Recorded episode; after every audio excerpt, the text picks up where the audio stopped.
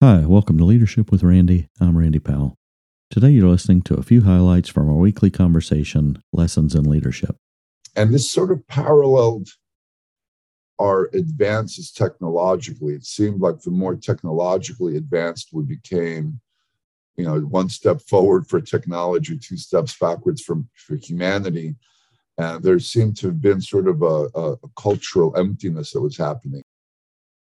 Most of us would never willingly give our families or ourselves something every day that is known to be harmful, but have perhaps unknowingly been doing so daily in our technological age dominated by cell phones and social media.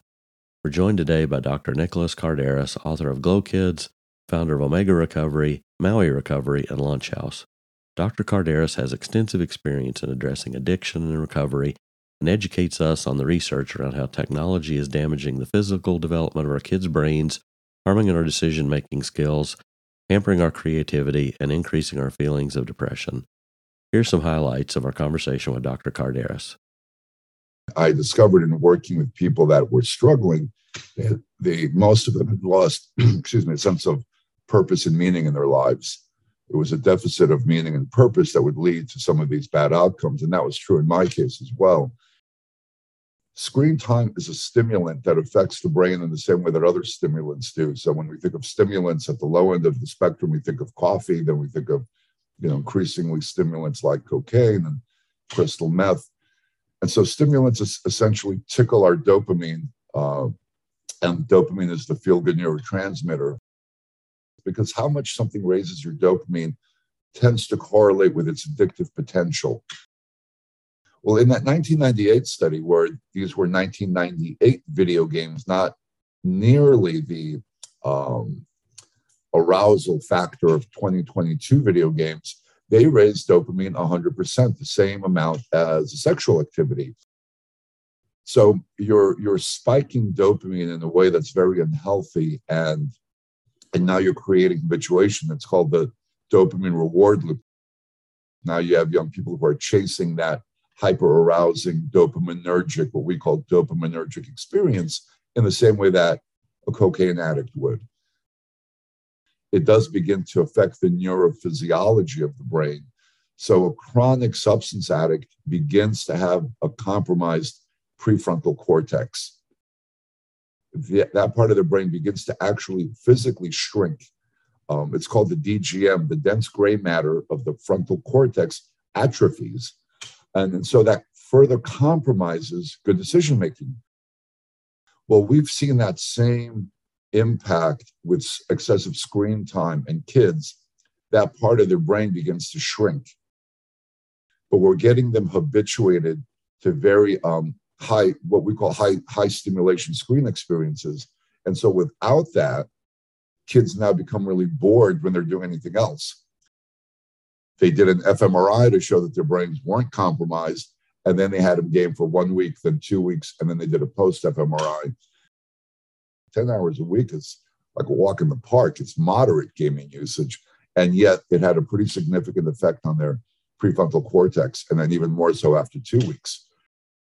And then the question that begs asking is what happens after two years, 10 years, 15 years? We have no idea. So I've looked at social media spreading psychiatric disorders literally like a digital um, virus spreader.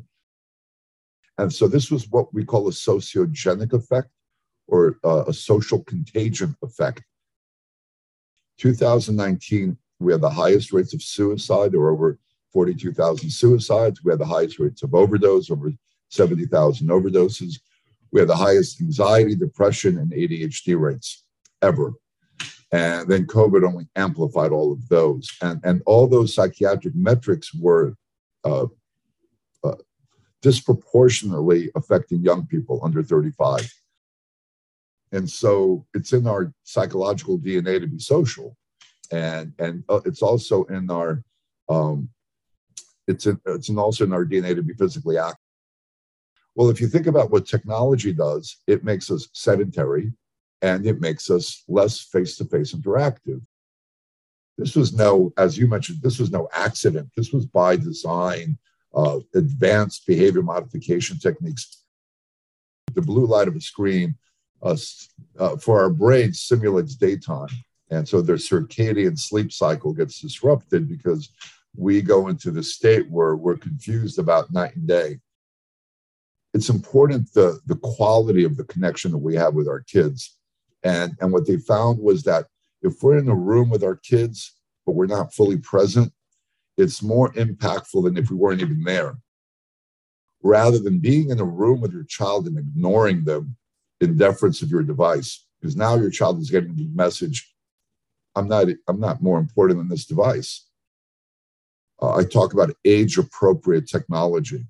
Allow our children's brains to develop as healthy and as normally as they can before we drop the digital bomb into their lap.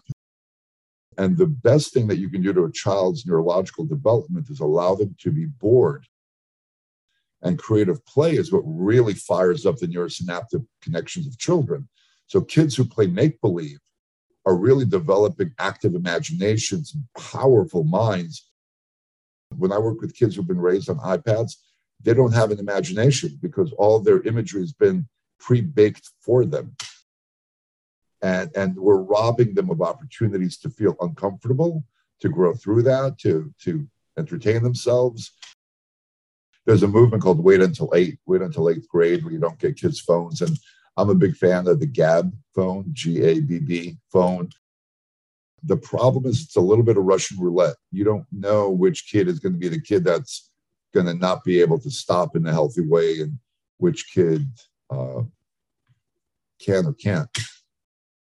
You know, that phenomenon of sitting at a restaurant alone together looking at our screens, that wasn't happening 10 years ago. So parents have to be the adults in the room and not allow the devices before a certain age.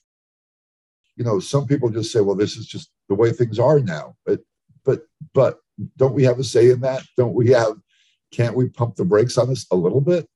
You know, that's my message. Let, let's slow this down, at least for the kids, a little bit. Oh, Hope these highlights from our conversation with Dr. Kardaras inspired you to want to know more about the dangers of technology and potentially technology addiction in your own life or the lives of your family and friends. You can order Glow Kids from your bookseller. And remember in September to order Digital Madness by Dr. Kardaras as well. You can learn more about Dr. Kardaras' work at drkardaras.com or omegarecovery.org. You can listen to the full interview at this site or see the videos of our talk at leadershipwithrandy.com. Let's get after it. Be courageous, be strong, be resilient, and never give up. I'll see you soon.